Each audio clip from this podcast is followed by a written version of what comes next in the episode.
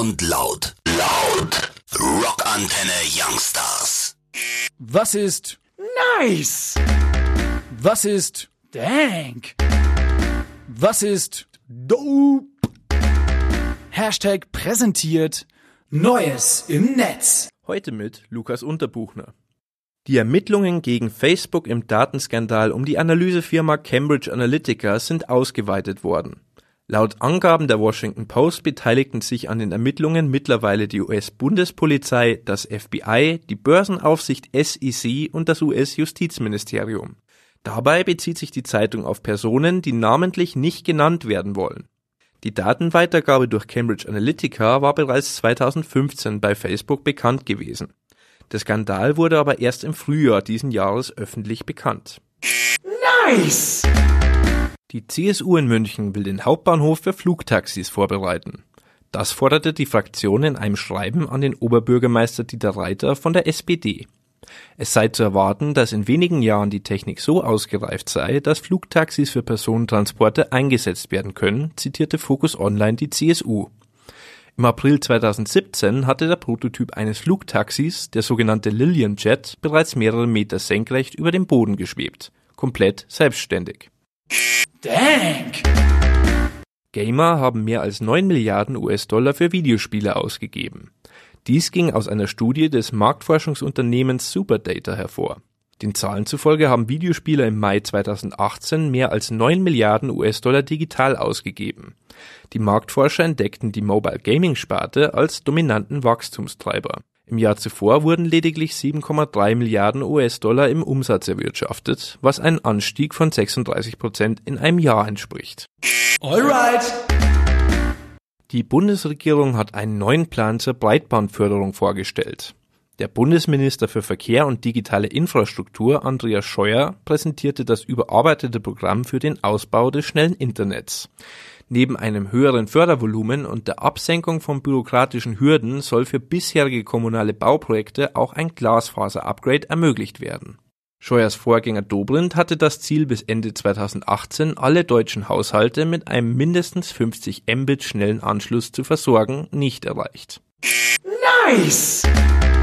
Das EU-Parlament hat die Urheberrechtsreform in ihrer aktuellen Form abgelehnt. Die Abstimmung im Straßburger Parlament endete am Donnerstagnachmittag mit 318 Gegenstimmen zu 278 Befürwortern. Abgeordnete bemängelten vor allem die undurchsichtigen und schlecht aufgezeigten Umsetzungsmöglichkeiten des Entwurfs. Eine erneute Abstimmung über den Vorschlag zur Neuregelung der Urheber- und Kontrollrechte für Inhalte im Internet wurde daher im September angesetzt. Dope! Forscher haben die Verbreitung von Memes analysiert. Wie das Londoner Team vom University College bekannt gab, werteten sie mit Hilfe eines Algorithmus die Entstehung und Weitergabe von über 700.000 verschiedenen Memes aus. Auch der Einfluss von einzelnen Communities aufeinander und verschiedene Varianten des gleichen Memes wurden untersucht. Die erfolgreichste Art, ein virales Meme zu erstellen, sei demnach endlos viele zu generieren und in verschiedenen Gemeinschaften zu veröffentlichen. Dank! Twitter hat 70 Millionen Accounts gesperrt. Wie die Washington Post berichtete, geht der Kurznachrichtendienst nun massiv gegen Fake-Accounts und Bots vor. Dabei wurden bereits in den vergangenen zwei Monaten pro Tag etwa eine Million Profile geblockt. Dies sei dem Bericht zufolge eine von mehreren Strategien, um den Missbrauch der Plattform einzudämmen. Twitter war zuvor des Öfteren vorgeworfen worden, nicht ausreichend auf Hate Speech und Falschinformationen zu reagieren. Wurde aber auch mal Zeit! Twitch ermöglicht die Bezahlung von Streamern über Crypto-Mining. Das gab der Dienstleister TipeeStream diese Woche bekannt. Auf der Livestreaming-Plattform Twitch können die Zuschauer darüber Geldbeträge an Streamer senden. Statt Geld zu schicken, können die Fans nun aber auch einen Teil ihrer CPU-Leistung bereitstellen. Dafür werden dann Einheiten einer Kryptowährung generiert, die der Streamer als Trinkgeld erhält. Die benötigte Prozessorleistung ist allerdings so hoch, dass es sich in der Regel um Centbeträge handeln dürfte. Dope! Facebook hat Teile der US-Unabhängigkeitserklärung als Hassrede blockiert.